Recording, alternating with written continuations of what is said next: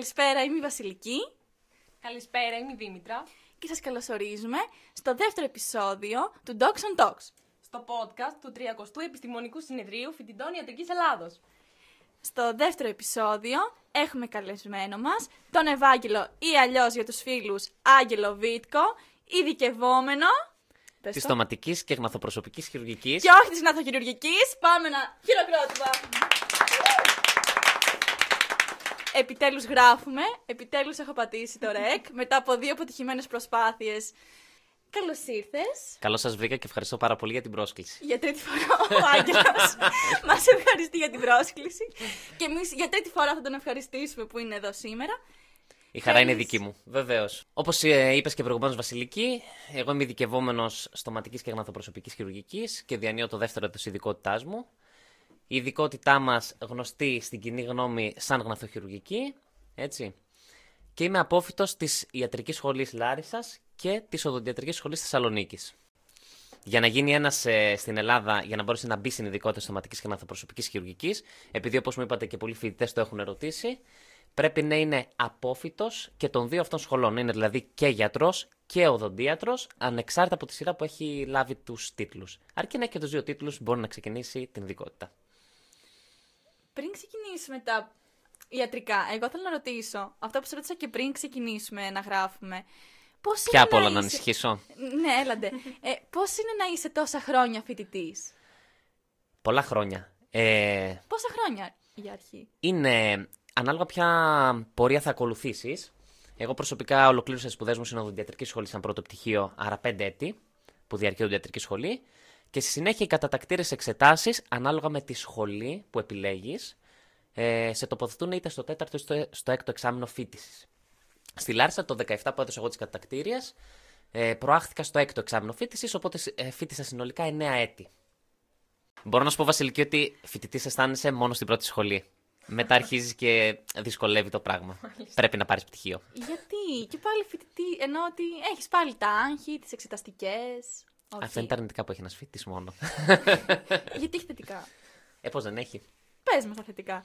Σκέψου να κάνεις podcast ε, για τους φοιτητές ιατρικής. Ναι, έλαντε, είναι και αυτό. Να ρωτήσω εγώ, να μας εξηγείς λοιπόν με απλά λόγια, τι κάνει ένας στοματικός γναθοπροσωπικός χειρουργός? Αυτή είναι μια πάρα πολύ ωραία ερώτηση. Καθώς η ειδικότητάς μας. Η ειδικότητά μας ε, είναι άγνωστη, όχι μόνο στην κοινή γνώμη, αλλά από ό,τι βλέπω στο νοσοκομείο και στην κοινότητα των γιατρών. Η στοματική και γναθοπροσωπική χειρουργική, όπως υποδηλώνει και το όνομά της, είναι η ειδικότητα που διαγνώζει και χειρουργεί τις παθολογικές καταστάσεις που εντοπίζονται στο πρόσωπο, στις γνάθους, στο στόμα, καθώς και επεκτάσεις των βλαβών αυτών στην κεφαλή και στον τράχυλο. Στο πρόσθετο τμήμα του λαιμού δηλαδή. Συνεπώς, όλες οι καταστάσεις, από τραυματισμούς μέχρι λοιμώξεις, ογκολογική, χειρουργική ογκολογία της κεφαλής και του τραχύλου, μέχρι και αισθητική και αποκαταστατική χειρουργική, μπορούν θεωρητικά να αντιμετωπιστούν από τη δική μας ειδικότητα. Γενικότερα υπάρχει μια λανθασμένη γνώμη ότι οι γναθοχειρουργοί είναι εξειδικευμένοι οδοντίατροι. Αρχικά, πώς σας εκνευρίζει όταν στο λένε αυτό? Και δεύτερον, πες μας γιατί δεν ισχύει. Ε, δεν νομίζω ότι με εκνευρίζει πάρα πολύ, γιατί αυτό προκύπτει κυρίως από την, ε, πορεία, την εξελικτική πορεία της ειδικότητάς μας. Η ειδικότητά μας ξεκίνησε στο παρελθόν σαν ειδικότητα μόνο της οδοντιατρικής. Συνεπώς, ε, κάποιος έπρεπε να είναι μόνος οδοντίατρος για να κάνει τελικά την ειδικότητα, το οποίο αυτό άλλαξε στην Ελλάδα τις αρχές του δύο χιλιάδες, δύο χιλιάδες ένα, δύο χιλιάδες δύο. Συνεπώς, υπάρχουν ακόμα και τώρα ειδικοί γιατροί, οι οποίοι τελειώσαν ειδικότητα νωρίτερα, οι οποίοι δεν είναι γιατροί στο πτυχίο. Είναι μόνο οδοντίατροι. Και τώρα η νέα γενιά των στοματικών και γναθοπροσωπικών χειρουργών προσπαθούν να τοποθετήσουν την ειδικότητα περισσότερο στην ιατρική σφαίρα. Ε, συνεπώς υπάρχει μια δικαιολογία με, και με έλλειψη ενημέρωσης που, και ένας, ας πούμε, λόγος για αυτή την πεποίθηση, αλλά δεν είναι καθόλου παράξενο, καθώς και η ειδικότητά μας αντιμετωπίζει πολλές φορές επεκτάσεις οδοντιατρικών καταστάσεων που αφορούν κυρίως τη χειρουργική του στόματος. Μήπως θα ήθελες να μας πεις τα όρια, πού τελειώνει η οδοντιατρική και πού ξεκινάει η δική σου ειδικότητα? Η οδοντιατρική είναι ε, μια, ένα επάγγελμα, ας πούμε, που αντιμετωπίζει τις παθολογικές καταστάσεις των οδόντων. Η ειδικότητα η δικιά μας είναι η χειρουργική του στόματος, η οποία φυσικά μπορεί να περιλαμβάνει καταστάσεις των δοντιών, κάποιο... Να, να κάνουμε μια εξαγωγή ενός φρόνη μύτη, πολύ συχνό, ή κάποιες άλλες παθολογικές καταστάσεις, μικρές κιστούλες στο στόμα, ή να πάρουμε βιοψίες ή να αφαιρέσουμε καλοήθεις βλάβες από το στόμα, οι οποίες κατά βάση, τα οποία, οι οποίες παθολογικές καταστάσεις κατά βάση διαγιγνώσκονται από οδοντιάτρους και πολλοί εκ των οποίων τις αντιμετωπίζουν κιόλας με κάποιες εξειδικεύσεις, κάποια μεταπτυχιακά που κάνουν, αλλά ό,τι ξεφεύγει από τις δυνατότητες των οδοντιάτρων καταλήγει σε ένα στοματικό και γναθοπροσωπικό χειρουργό. Κάτι τέτοιο μπορεί να είναι ένα οδοντικό εμφύτευμα ή κάποιες δύσκολες ε, επεμβάσεις με τοπική αναισθησία, υποτοπική αναισθησία, στη στοματική κοιλότητα. Ωραία. Θεωρείς ότι υπάρχουν κοινά σημεία ή τομείς ανάμεσα στην γναθοχειρουργική και την οριλά? Φυσικά και υπάρχουν πάρα πολλά κοινά σημεία και αυτό είναι και ένα αντικείμενο, ας πούμε, που ούτε στον ε, ιατρικό κόσμο, ας πούμε, υπάρχει ε, πληροφόρηση, τέλος πάντων, για διάκριση μεταξύ των δύο ειδικοτήτων. Και οι δύο ειδικότητες αντιμετωπίζουν παθολογικές καταστάσεις που εντοπίζονται στην κεφαλή και στον τράχυλο. Η κάθε μία από τις ειδικότητες φυσικά έχει το δικό της διακριτό αντικείμενο, αλλά όπως όλες οι ειδικότητες υπάρχουν και ένα, ε, πολλά αντικείμενα τα οποία είναι αλληλοεπικαλυπτόμενα και τελικά τα αντιμετωπίζει, θα τολμούσα να πω, ο πιο εκπαιδευμένος χειρουργός παρά ένας χειρουργός που έχει τη μία ή την άλλη ειδικότητα. Ένα τέτοιο αντικείμενο, ας πούμε, ε, όσον αφορά τη δικιά μας την ειδικότητα και την ε, οριλά, είναι η χειρουργική ογκολογία της κεφαλής και του τραχύλου, παραδείγματος χάρη η χειρουργική των συλλογών αδένων, η χειρουργική του καρκίνου του στόματος, που πολλοί οριλά επίσης αντιμετωπίζουν, η χειρουργική των παραρρήνιων κόλπων και κυρίως του γναθιαίου κόλπου, η χειρουργική του δέρματος του προσώπου, η αισθητική χειρουργική του προσώπου και πολλά άλλα. Εσένα από όλα αυτά, τι σε μάγεψε και είπες, εγώ θέλω να κάνω αυτό? Εγώ προσωπικά εκτέθηκα στην ε, στοματική και γναθοπροσωπική χειρουργική ως, ως φοιτητής οδοντιατρικής και είναι ιδιαίτερα συχνό αυτό, καθώς οι οδοντίατροι, όπως είπα και προηγουμένως, παραπέμπουν πολλά περιστατικά σε αυτή την ειδικότητα, συνεπώς και κατά τη διάρκεια της φοιτησής τους εκτίθενται σε αυτό το αντικείμενο. Οπότε μόλις ε, είδα την ειδικότητα, είδα κάποιες φωτογραφίες που μας εντυπωσιάζουν όταν είμαστε δεκαοκτώ δεκαεννιά χρονών, αποφάσισα ότι μάλλον αυτό είναι για μένα. Δηλαδή, δεν το είχες, ας πούμε, στο μυαλό σου πριν την οδοντιατρική και είπες, ωραία, θα κάνω οδοντιατρική, μετά θα κάνω κατατακτήριες και θα πάω ιατρική και θα γίνω... Ε, δεν θα το έλεγα. Εγώ είμαι από τα παιδιά που έχουν την τύχη να μην έχουν γονείς γιατρούς και, και είναι καταδικασμένα να, να ακολουθήσουν τα όνειρά τους. Άρα ήταν εύκολη για σένα η απόφαση μετά την ολοκλήρωση της πρώτης σπουδής να συνεχίσεις και στη δεύτερη? Ήταν μια απόφαση που την πήρα χωρίς δεύτερη σκέψη, παρά τις δυσκολίες του να είσαι δεύτερη φορά φοιτητής, όπως ανέφερες προηγουμένως. Και πώς βρέθηκες εδώ? Καλή ερώτηση. Στα μέρη μας. Η, η φοιτηση δικιά μας ειδικότητα διαρκεί πέντε έτη, στα οποία πέντε έτη το πρώτο είναι υποχρεωτικά, υποχρεωτικά γενική χειρουργική. Εγώ γενική χειρουργική έκανα στα μαγευτικά παράλια της Πιερίας, στην Κατερίνη, στο Γενικό Νοσοκομείο Κατερίνης. Wow. Εν συνεχεία έκανα κάποιους μήνες ειδικότητα στο Γενικό Νοσοκομείο Παπα-Νικολάου, στο τμήμα στοματικής και γναθοπροσωπικής χειρουργικής. Αλλά τι πιο ωραία να περάσει το καλοκαίρι σου στο Ηράκλειο. Έλαντε. Να το περάσεις στα Χανιά. Αλλά ναι, καλό είναι και το Ηράκλειο. Πάμε παρακάτω. Οπότε κάπως έτσι βρέθηκα εδώ. Είπες ότι η ειδικότητα είναι πέντε χρόνια, σωστά? Σωστά. Ένα χρόνο γενική χειρουργική. Και τέσσερα χρόνια ειδικό κομμάτι. Και εσύ τώρα είσαι στο δεύτερο. Σχεδόν έχω ολοκληρώσει το δεύτερο έτος. Θέλεις να μας μιλήσεις λίγο για το φάσμα της ειδικότητάς σου? Ε, πολύ ωραία, ναι. Όπως είπα και προηγουμένως, αφορά τη χειρουργική του προσώπου, των γνάθων του στόματος και τις επεκτάσεις βλαβών αυτοσυγκεφαλής και στον τράχυλο. Συγκεκριμένα, ένας στοματικός και γναθοπροσωπικός χειρουργός θα χειρουργήσει τη στοματική κοιλότητα. Θα αντιμετωπίσει την τραυματιολογία στο πρόσωπο ή θα κάνει χειρουργική ογκολογία της κεφαλής και του τραχύλου. Θα κάνει χειρουργική της κορταφογναθικής διάρθρωσης, πολύ σύνθετη χειρουργική. Ε, θα κάνει ορθογναθική χειρουργική, ένα φανταστικό κομμάτι, λίγο γνωστό στην κοινή γνώμη, που αφορά τις, ε, το φάσμα των επεμβάσεων που διορθώνουν ασυμμετρίες μεταξύ των γνάθων και των σκληρών μορίων του προσώπου. Και αυτό είναι, πιστεύω, και το μεγάλο πλεονέκτημα της ειδικότητάς μας συγκριτικά με την πλαστική χειρουργική όσον αφορά την αισθητική χειρουργική του προσώπου. Το ότι η ειδικότητα δικιά μας μπορεί να αλλάξει και το, τους σκληρούς ιστούς του προσώπου σε αντίθεση με την πλαστική χειρουργική που συνήθως παρεμβαίνουν στα μαλακά μόρια. Ε, ασχολούμαστε επίσης με τις λοιμώξεις κεφαλής και τραχύλου, κυρίως οδοντογενούς προέλευσης, με τη χειρουργική των ε, παραρρηνίων κόλπων, αλλά και με τη χειρουργική άλλων ε, συγγενών ανομαλιών σε παιδιά ή και σε ενήλικες, όπως παραδείγματος χάρη με τις ε, γνάθο-υπερόηως χιστίες ή με άλλες πιο σύνθετες κρανιοπροσωπικές ε, καταστάσεις, συνήθως σε εξειδικευμένα κέντρα. Εσύ έχεις σκεφτεί σε τι θα ήθελες να εξειδικευτείς από όλα αυτά που μας λες? Νομίζω ότι αυτό είναι λίγο ερώτηση παγίδα. Mm.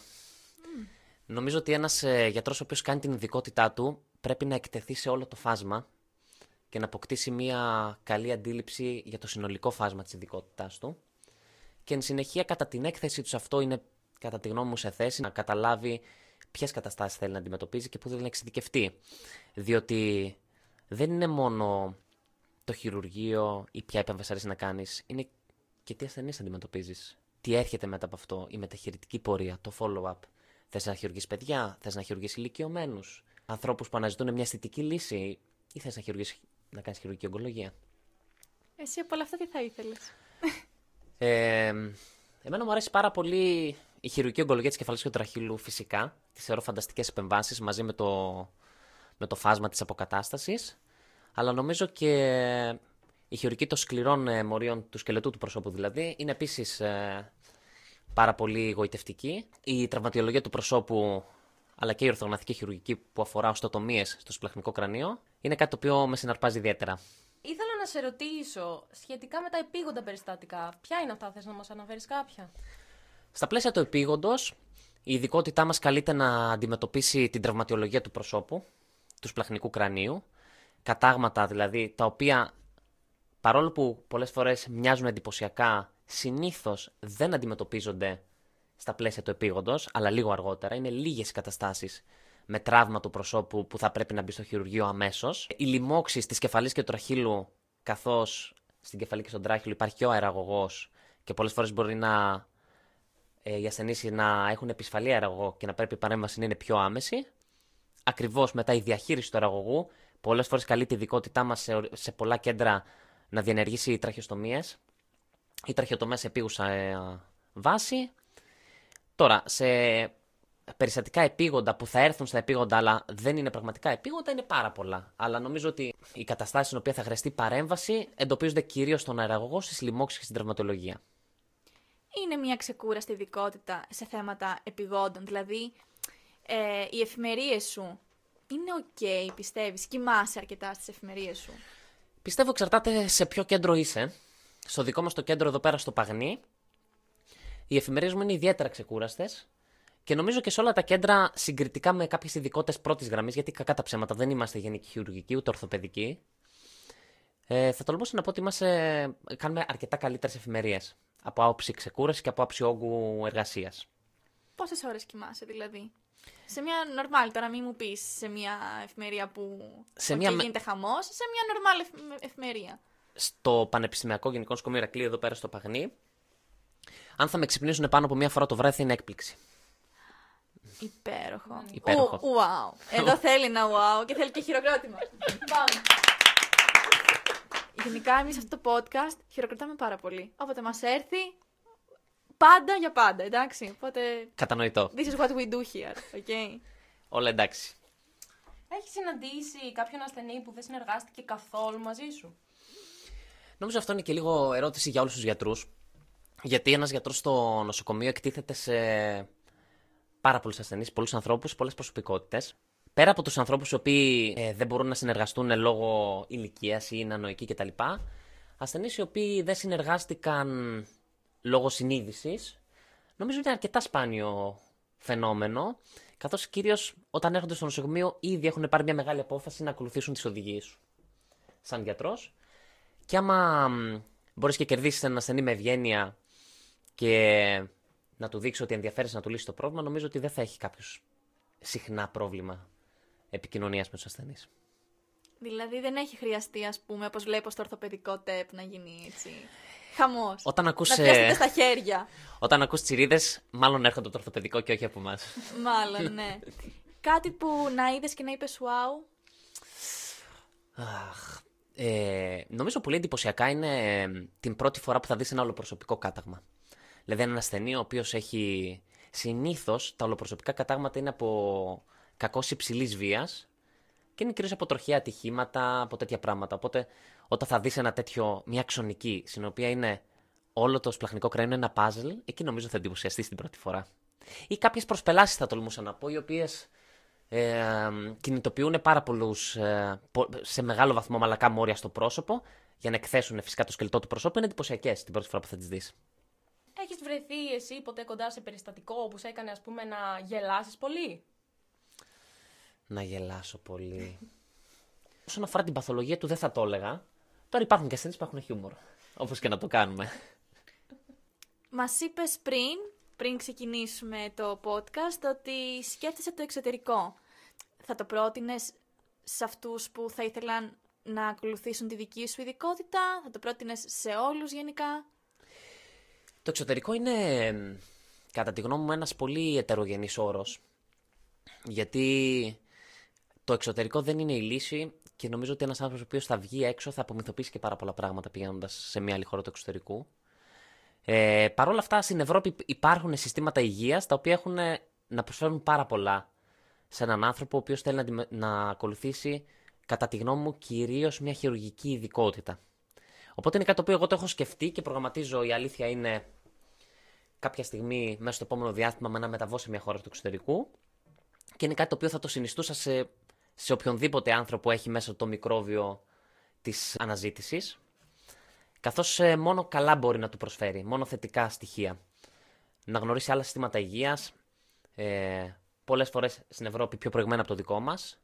Να μορφωθεί πολιτισμικά, εννοείται, και να μπορέσει να δει πράγματα. Έχει μεγα... Όσον αφορά, είναι άλλα τα πράγματα που κερδίζει στο εξωτερικό σαν προσωπικότητα και άλλα που κερδίζει, πιστεύω, σαν γιατρός. Στο κομμάτι της ιατρικής, νομίζω οι χειρουργικές ειδικότητες ε, για έναν ειδικευόμενο, που θε, για έναν γιατρό που θέλει να κάνει μια χειρουργική ειδικότητα, είναι μια πολύ καλή λύση κάποια στιγμή στην καριέρα του, είτε κατά τη διάρκεια της ειδικότητας είτε μετά από αυτή, να μεταβεί σε μια χώρα της Ευρώπης με πιο προηγμα... ή, ή περατλαντική, με πιο προηγμένο σύστημα υγείας. Είναι κάτι το οποίο το συνιστώ ανεπιφύλακτα. Άρα, εσύ ποια θεωρείς ότι είναι γενικά τα κριτήρια τα οποία οθούν τους νέους στο εξωτερικό? Ξέρω εγώ ποια είναι τα δικά σου προσωπικά κριτήρια που σε έκανα να το σκεφτείς. Νομίζω η διάρκεια της ειδικότητας, το μοναδικό κριτήριο που θα πρέπει να σε οθεί στο εξωτερικό είναι το κριτήριο της εκπαίδευσης.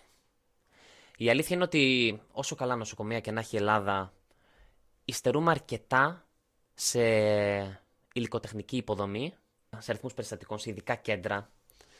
Νομίζω ότι είναι πολύ ωφέλιμο να, να πάει κάποιος να εξειδικευτεί σε κάποιο ειδικό κέντρο. Ε, υπάρχουν στο εξωτερικό κλινικές οι οποίες αντιμετωπίζουν τεράστιους όγκους ασθενών, ασθενών που είναι πολλαπλάσιες φορές μεγαλύτερες από τα δικά μας τα νοσοκομεία, που έχουν καθηγητές οι οποίοι είναι τεράστια ονόματα στο χώρο, που έχουν affiliations με διεθνείς οργανισμούς, στα οποία η πρόσβαση στην εκπαίδευση είναι πολύ πιο εύκολη. Παραδείγματος χάρη, να πω ότι για να πας από την Κρήτη στο Λονδίνο σε ένα course είναι δύσκολη υπόθεση. Ενώ για να πας από το Αμβούργο στο Βερολίνο, με ένα τρένο είσαι εκεί. Και επίσης, κατά τη γνώμη μου, στο εξωτερικό μπορεί κάποιος να βρει πολύ μεγαλύτερη υποστήριξη μετά την ειδικότητα. Γιατί ένα θέμα το οποίο πιστεύω οι φοιτητές δεν έχουν βρεθεί αντιμέτωποι, ας πούμε, στη σκέψη του, είναι ότι ένας που τελειώνει μια χειρουργική ειδικότητα και αποφοιτεί από το πρόγραμμα, τι θα κάνει μετά στο ελληνικό νοσοκομείο? Είναι δύσκολο να βρεις μια θέση στην οποία να υπηρετείς το σύστημα υγείας, φυσικά, για το οποίο πληρώνεσαι, αλλά και να εκπαιδεύεσαι ταυτόχρονα. Αυτή η πρόσβαση στην εκπαίδευση μετά την ειδικότητα, κατά τη γνώμη μου, είναι μεγαλύτερη στο εξωτερικό. Εσύ έχεις σκεφτεί κάποια χώρα που θα ήθελες? Εγώ θέλω και προσδοκώ, φιλοδοξώ, να, να πάω στη Γερμανία, την οποία τη θεωρώ πιθανότητα την καλύτερη ευρωπαϊκή χώρα για να ειδικευτεί κάποιος σε επίπεδο χειρουργικής ειδικότητας, καθώς η Γερμανία έχει τεράστια κέντρα. Έχει τεράστιο πληθυσμό, έχει γύρω στα ογδόντα πέντε εκατομμύρια πληθυσμό, τεράστια κέντρα, εξειδικευμένα κέντρα. Η, το rotation μέσα στα εκπαιδευτικά κέντρα στη Γερμανία είναι αρκετά εύκολο. Δηλαδή, μπορείς, επειδή τα συμβόλαια εκεί πέρα τα δίνει ο διευθυντής της κλινικής και δεν προέρχονται κρατικά, δεν έχει σύστημα αναμονών που έχει η Ελλάδα, ας πούμε, το οποίο σε δεσμεύει πολύ και στην ειδικότητα που θα κάνεις, αλλά και στο να αλλάξεις ένα εκπαιδευτικό κέντρο. Και νομίζω ότι σε επίπεδο εξοπλισμών και πόρων, τα νοσοκομεία, μας, τα νοσοκομεία της Γερμανίας είναι πολύ πιο μπροστά. Και ειδικά για τις χειρουργικές ειδικότητες, οι οποίες εξαρτώνται πάρα πολύ από την τεχνολογία, νομίζω ότι είναι μια πολύ καλή ευκαιρία κάποιος να εκτεθεί στη σύγχρονη τεχνολογία που υπάρχει στην ειδικότητά του. Σε ευχόμαστε. Σε ευχόμαστε ό,τι καλύτερο για εσένα και, και την το... εκπαίδευσή σου. Ευχαριστώ πάρα πολύ και το εύχομαι σε όλους τους γιατρούς οι οποίοι θέλουν να κυνηγήσουν μια καριέρα στο εξωτερικό. Ωραία. Ένα υποθετικό ερώτημα τώρα. Ε, έστω ότι εσύ φεύγεις στο εξωτερικό, θα σκεφτόσουν να ξαναγυρίσεις στην Ελλάδα? Υπάρχει ένας που δεν θέλει να γυρίσει πίσω, Δήμητρα? Μπορεί να, μην, να θέλει, αλλά να μην το κάνει, ναι. Τέλει. Νομίζω ότι από τη μικρή εμπειρία που έχω από κάποιους ε, γνωστούς μου που είναι στο εξωτερικό, όλοι θέλουν να γυρίσουν. Το θέμα είναι οι συνθήκες με τις οποίες θα γυρίσουν. Νομίζω ότι και εγώ, σαν ε, άνθρωπος που με έχω μεγαλώσει σε αυτή τη χώρα και πολιτισμικά και σαν κουλτούρα, είμαι αφομοιωμένος με αυτή τη χώρα. Θα ήθελα πάρα πολύ να ζω σε μια χώρα που να μιλάω τη γλώσσα μητρική ή που να βρίσκουμε σε ανθρώπους, αγαπημένους φίλους και οικογένεια με τους οποίους μεγάλωσα μαζί. Θα ήθελα να δουλεύω σε, σε μια τέτοια περιοχή. Τώρα, το πώς θα τα φέρει η ζωή, ποιος ξέρει. Ποιος ξέρει, σωστό. Ε, να γυρίσω πάλι λίγο στα ελληνικά δεδομένα. Ε, θα ήθελες να μας περιγράψεις μία μέρα στην κλινική, εδώ στην Ελλάδα? Ε... Δηλαδή, τι ώρα ξυπνάς, τι ώρα πας στην κλινική, ποιο είναι το πρόγραμμα, τι ώρα φεύγεις? Ναι, να μιλήσω για την κλινική στην οποία βρίσκομαι αυτή τη στιγμή. Εδώ πέρα το ωράριο, όπως και στις περισσότερες κλινικές στην Ελλάδα, ξεκινάει οκτώ η ώρα το πρωί. Όπου βρισκόμαστε στην κλινική, συνήθως θα κάνουμε μια επίσκεψη να δούμε τους νοσηλευόμενους που έχουμε. Η κλινική δικιά μας έχει κατά μέσο όρο δύο χειρουργικά τραπέζια την εβδομάδα. Αποτελείται από τέσσερις ειδικούς γιατρούς και αυτή τη στιγμή είμαστε δύο μόνο ειδικευόμενοι. Οπότε είναι σχετικά καλά. Και τις επόμενες μέρες έχει είτε επεμβάσεις με τοπική αναισθησία, στις οποίες ενσωματώνεται και η παιδεία των ειδικευόμενων, είτε εξωτερικά ιατρία.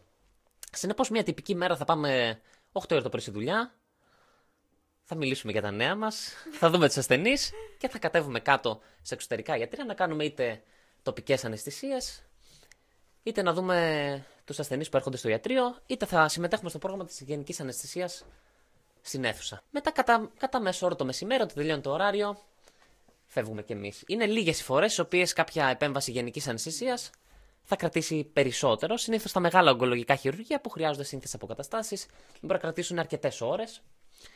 Ε, αλλά δεν είναι και τόσο συχνά. Mm-hmm. Τουλάχιστον στο δικό μας το κέντρο ή και σε άλλα κέντρα της Ελλάδας. Εσύ καφέ πίνεις? Και αν ναι, τι καφέ πίνεις? Νομίζω ο καφές πρέπει να πίνεται χωρίς ζάχαρη. Συμφωνείς, Βασιλική? Εγώ δεν πίνω καφέ. Είμαι από αυτό. Όχι, όχι, μην με κοιτάτε. Θα ξεκινήσεις εφημερίες, δηλαδή. Μπράβο, δώστο. Άλλος ένας άνθρωπος από τους πέντε που είμαστε εδώ, έξι που δεν πίνει καφέ. Δύο στις έξι. Γιατί σκέτο καφέ? Γιατί πρέπει να απολαύσεις α, την επίδραση καφέινης μέσα σου. Σκέψου το αίμα σου να ρέει η καφέινη. Δοκιμάσεις τις εφημερίες, κάτι είναι και αυτό. Γιατί να μην γυμηθείς τις εφημερίες? Θα μου κάνεις αυτή την ερώτηση σε δύο χρόνια θα αποφυτίσεις. Ε, για μένα ο καφές είναι μια προσωπική απόλαυση. Ε, τον απολαμβάνω, τον χρησιμοποιώ στη δουλειά μου για να με κρατήσει ενέργο, αλλά περισσότερο μου αρέσει η γεύση, μου αρέσει η νοοτροπία. Εμείς οι Έλληνες την έχουμε, τον καφέ στην νοοτροπία μας. Θα πάμε στην καφετέρια και θα κάτσουμε τρεις ώρες. Πώς θα πεις τα νέα σου αλλιώς? Και πόσους καφέδες πίνεις τη μέρα? Έναν με δύο, θα τολμούσα να πω. Έλα, εντάξει. Καλά είμαι. Ήρθε η Χρυσούλα προχθές και μας είπε τρεις-τέσσερις. Ντρέπεσαι για τον καφέ που παίρνεις στο κλικείο? Καθόλου. Είσαι περήφανος για τον καφέ που παίρνεις στην κλινική? Όταν ακούω να παραγγέλνουν καφέδες με ζάχαρη, αγχώνομαι. Για τους ανθρώπους που έχω γύρω μου. Γιατί?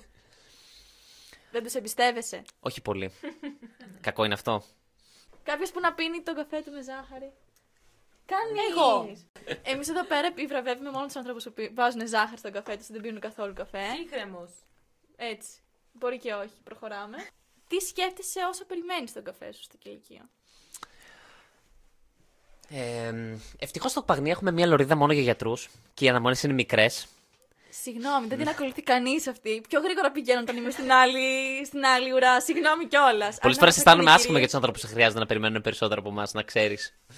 Συγγνώμη, εγώ πηγαίνω στην άλλη ουρά πάντως. Και, και εξυπηρετούμε πιο γρήγορα. Πρέπει να το κοιτάξεις αυτό. Εξυπηρετούμε πιο γρήγορα γιατί βλέπουν ότι είμαι και στην άλλη ουρά που έχει λιγότερα κόσμο. Βλέπουν και με τα scrubs. Οπότε. Ε, Αρ, αργά σου είπα το κόλπο μου, πιστεύω. Θα έπρεπε να το πεις νωρίτερα. Με έχεις εκθέσει ανεπανόρθωτα. Θέλω να μας πεις τις σειρές που βλέπεις και μας, ε, θα ήθελες να μας προτείνεις. Όχι απαραίτητα ιατρικές. Mm, ναι. Τι βλέπεις πριν πέσεις για ύπνο? Πέρα, πέρα από Reels στο YouTube. Ε, γιατί βλέπεις Reels στο YouTube? Boomer. Συγγνώμη, σε ξέρω, σε ξέρω μισή ώρα κυριολεκτικά, αλλά boomer. Και δεν έχεις απλά ένα TikTok. Νομίζω ότι μου αρέσουν ε, ιδιαίτερα τα podcast.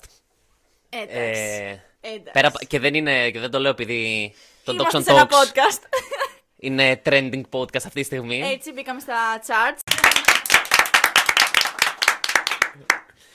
Ε, παρακολουθώ κάποια podcast που μου αρέσουν πάρα πολύ. Και... ντροπή. Κοίταξε. Oh. Είμαι οπαδός εδώ και πολλά χρόνια, θα μου το συγχωρήσεις. Ποιους ακούς? Ακούω τον Dave Smith, το Part of the Problem. Πάρα πολύ ωραίο podcast. Το δικό μας είναι καλύτερο. Έχει δύο επεισόδια μόνο, στο θυμίζω. Ναι, αλλά στο ένα είσαι εσύ, οπότε είναι καλύτερο. Πάμε. Ε, από σειρές δεν μπορώ να πω ότι είμαι μεγάλος οπαδός. Έχω δει κάποιες που μου άρεσαν ιδιαίτερα. Το Dark είναι μια καταπληκτική σειρά. Είναι και γερμανόφωνο. Mm. Κάνεις practice. Σε βοηθάει αυτό. Σε βοηθάει στο αυτή. Σε βοηθάει στο αυτή. Είναι μια yeah. εκπληκτική σειρά πραγματικά. Ε, αλλά δεν, τολμώ, δεν θα έλεγα ότι είμαι ο πιο συνεφιλάνθρωπος που έχεις μιλήσει. Είσαι πιο πολύ του podcast, λοιπόν. Το podcast να κάνεις δουλειά στο σπίτι. Και εγώ το κάνω αυτό. Δεν μπορώ να πλύνω πιάτα χωρίς να, να, να μην ακούω podcast. Ή, ε, ή Λόφι Γκέρλ όταν διαβάζεις. Ε, ναι, ναι. Παπαδά, δώσ' το. Εννοείται. Ναι, αλλά δεν μου απάντησες. Γιατί Reels και όχι TikTok? Ε, άμα πω ότι δεν έχω TikTok θα με πεις boomer πάλι. Ναι, προφανώς. Μα, να σου πω κάτι. Τα Reels είναι απλά TikToks δύο μήνες μετά. Γιατί να μην τα δεις στην ώρα τους, εκείνη την ώρα, στο For You page σου? Προσπαθώ να περιορίσω την έκθεσή μου στο διαδίκτυο. Σιγά, μωρέ. Σιγά. Σιγά ένα TikTok είναι. Δεν ξέρω πού να κρυφτώ μετά αυτήν την ερώτηση που μου κάνες. Το ξέρω. Ε, κάποιος άλλος εδώ πίσω. Βλέπω, θες να κάνεις ερώτηση, Παναγιώτη? Γεια σας και από μένα. Η συνειδητικότητα αυτή, επειδή ταυτίζουμε οι περισσότεροι άνθρωποι το πρόσωπό μας με την ταυτότητά μας, με την οντότητά μας, κατά πόσο είναι εύκολος σε ένα ασθενή ο οποίος έχει ένα βαρύ τραύμα προσώπου να δει το πρόσωπό του, πώς αντιδράει δηλαδή, που όταν πρώτη φορά βλέπετε το πρόσωπο του μετά από έναν τραυματισμό και αν ε, υπάρχει συνδρομή κάποιου ειδικού ψυχικής υγείας? Αυτό είναι μια πάρα πολύ καλή ερώτηση. Συνήθως ε, οι τραυματισμοί στο πρόσωπο, οι οποίοι δεν περιλαμβάνουν τα μαλακά μόρια, ε, δηλαδή είναι μόνο κατάγματα, χωρίς ε, να έχει θηλαστικά τραύματα μεγάλα στο πρόσωπο, συνήθως δεν αφήνουν σχεδόν καθόλου παραμορφώσεις. Τα κατάγματα των κόγχων, οι περικογχικές προσπελάσεις που γίνονται, είναι επίσης αρκετά αισθητικές. Εδώ να τονίσω ότι για τα κατάγματα του έξω τυχώματος του οφθαλμικού κόγχου ε, χρησιμοποιείται κατά βάση η προσπέλαση, η προσπέλαση άνω βλεφαροπλαστικής, δηλαδή γίνεται μια τομή σαν την άνω βλεφαροπλαστική στις ε, ρητίδες που σχηματίζει το άνω βλέφαρο και πρακτικά δεν φαίνεται τίποτα, ή μέσα στο φρύδι η λεγόμενη Dingman προσπέλαση που πραγματικά δεν φαίνεται τίποτα μετά το χειρουργείο, και για το έδαφος του οφθαλμικού κόγχου επιλέγεται πολύ συχνά είτε μια χαμηλή ε, lower eyelid προσπέλαση κάτω που επίσης άμα ραφτεί με προσοχή δεν φαίνεται τίποτα, ή διαεπιπεφικωτική, διαμέσου του επιπεφικότα, όπου εκ των πραγμάτων δεν έχει τομή στο πρόσωπό σου. Μεγάλες δύσμορφες προσπελάσεις θα κάνεις μόνο για συντριπτικά κατάγματα του άνω τριτημορίου του προσώπου που θα χρειαστεί να κάνεις μια στεφανία προσπέλαση που είναι αρκετά σπάνια. Ένας νέος κλάδος, ο οποίος εντάσσεται σιγά σιγά στην ειδικότητά μας και θα το δείτε και σε πιασάρικα άρθρα σε ιατρικές, ιατρικά site του εξωτερικού, είναι το λεγόμενο facial feminization surgery, όπου αυτό είναι ας πούμε μια, μια τέτοια ας πούμε, προσέγγιση που κάνει πλέον η χειρουργική του προσώπου, είτε η δικιά μας ειδικότητα είτε η πλαστική χειρουργική, το ξανατονίζω, αυτά αφορούν τι εκπαίδευση έχεις παρά τι τίτλο έχεις, όπου υπάρχει ένα φάσμα επεμβάσεων στο οποίο ε, κάνεις θηλεοποίηση του προσώπου για άτομα τα οποία έχουν ε, κάποιο θέμα με την ταυτότητά τους στην, ε, στο επίπεδο του φύλου. Mm-hmm. Εγώ θα ήθελα να σας ρωτήσω κάτι πιο πρακτικό. Στα πλαίσια του στρες, πολλοί φοιτητές, ανάμεσα σε αυτούς και εγώ, ε, τρίζουμε τα δόντια μας και δημιουργείται ένα clicking noise, ας πούμε, από την γνάθο. Αν μπορούσες να μας συμβουλέψεις ε, πάνω σε αυτό, γιατί απ' από το να μην αγχωνόμαστε. Αν μπορούσε να μας πει κάποια πιο πρακτική συμβουλή, γιατί βασανίζει αρκετούς. Είναι αλήθεια αυτό. Ε, είναι δύο, παρόλα αυτά, το clicking και το τρίζο τα δόντια μου είναι, είναι δύο διαφορετικές καταστάσεις που συνδέονται αιτιολογικά. Αυτό που συμβαίνει πολλές φορές είναι όταν κάποιος σφίγγει τα δόντια του όταν κοιμάται ή κατά τη διάρκεια της ε, ημέρας, είναι ότι ζορίζει τους μύες της μάσης, οι οποίοι είναι τέσσερα σετ μυών, είναι ο έσω και ο εξωπτερικοειδής, ο μαστήρης και ο κροταφύτης, με αποτέλεσμα αυτοί οι μύες να πονάνε μετά. Όπως όταν ένας άνθρωπος θα πάει στο γυμναστήριο και την επόμενη μέρα θα είναι πιασμένος στη μυϊκή ομάδα που έκανε, έτσι ακριβώς ένας άνθρωπος όταν ε, θα σφίξει πολύ τα δόντια κτλ. Θα έχει πόνους που εντοπίζονται στο πρόσωπο και στην κροταφογναθική, επειδή ο μασιτήρας είναι προς τα κίνητη, δηλαδή είναι στην παριακή ας πούμε, επιφάνεια, στο, στο, στο παριακό διάστημα, στο παριακή περιοχή του προσώπου. Συνεπώς ένα, ένα νόσημα είναι αυτό που ονομάζεται στα ελληνικά απλά μασιτηριακή μυαλγία ή στην βιβλιογραφία θα το βρει κάποιος σαν myofascial pain dysfunction.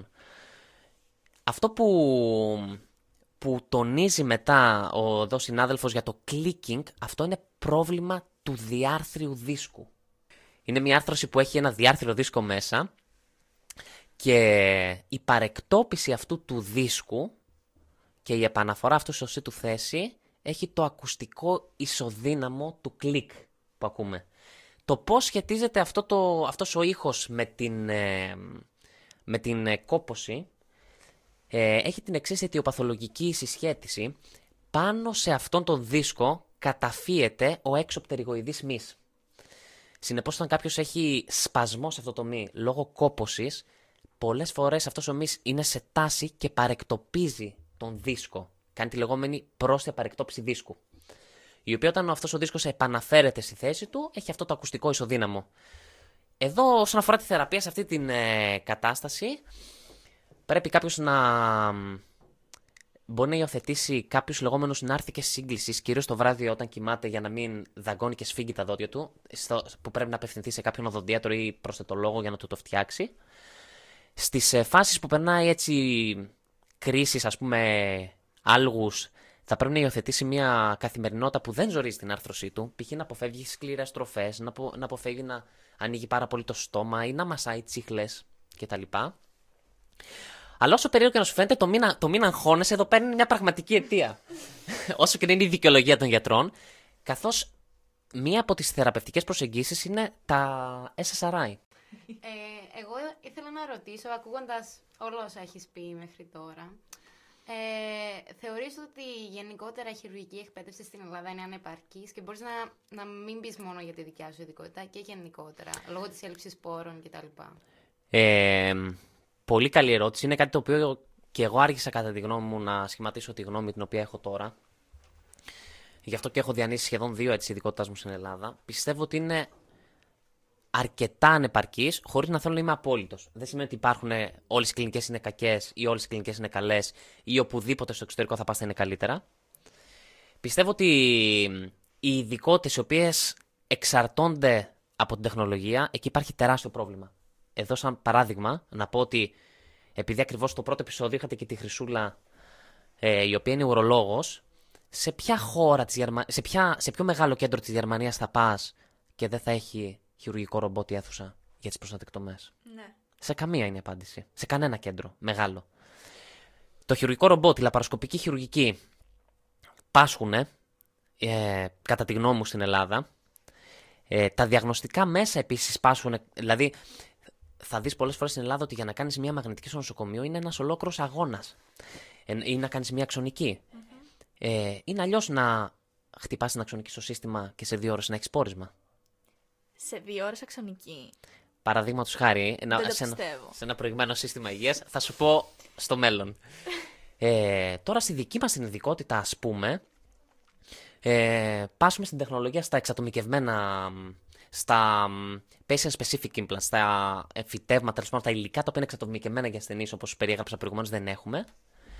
Πιστεύω επίσης στην Ελλάδα, λόγω συστήματος υγείας, η πρόσβαση στις χειρουργικές αίθουσες είναι πάρα πολύ περιορισμένη.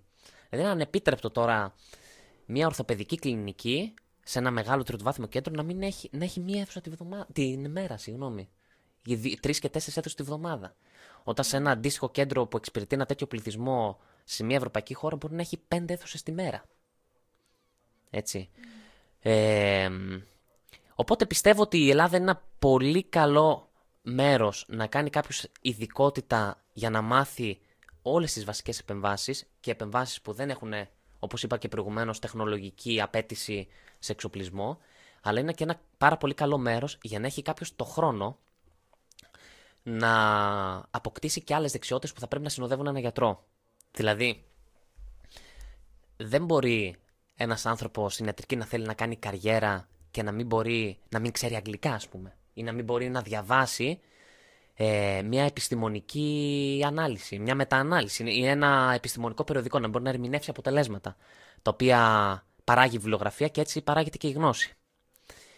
Η Ελλάδα σου δίνει τη δυνατότητα, επειδή κακά τα ψέματα, όσο ζόρικη και να είναι η κλινική σου, Τι ώρα θα πας Πίτερ, εσύ Βασιλική, να πας πέντε μάξιμουμ, έξι, mm. κάποιες μέρες. Ναι, εντάξει.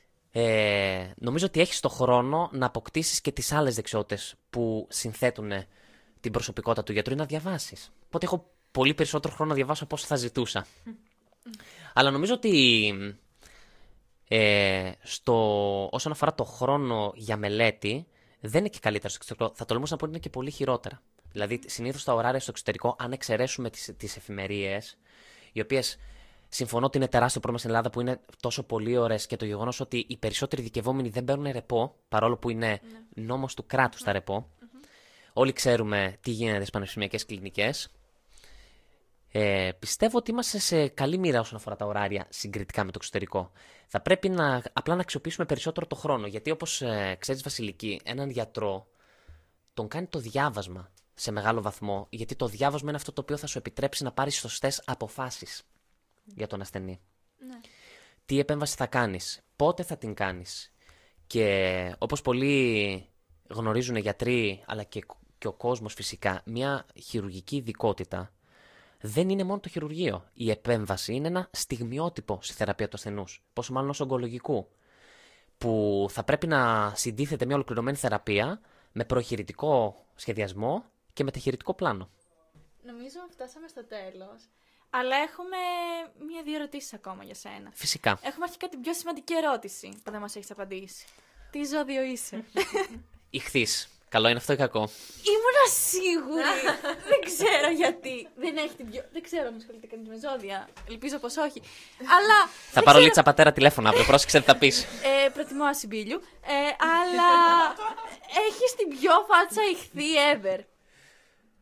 Τώρα αυτό είναι κομπλιμέντο, Δήμητρα. Τι που είπε. Είπαμε το πρόσωπο, είναι ο καθρέφτης, καλέ. Το είπαμε. Μπράβο. Έτσι. Ε, αυτή ήταν η μια ερώτηση που έπρεπε να γίνει οπωσδήποτε. Και θέλω να μας πεις έτσι δύο λόγια σε αυτούς που σκέφτονται να ακολουθήσουν την ειδικότητά σου.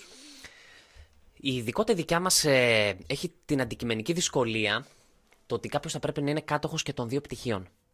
Οπότε συνήθως η πορεία στην Ελλάδα είναι οδοντίατροι να κάνουν δεύτερη σχολή μετά για να κάνουν την ειδικότητά μας.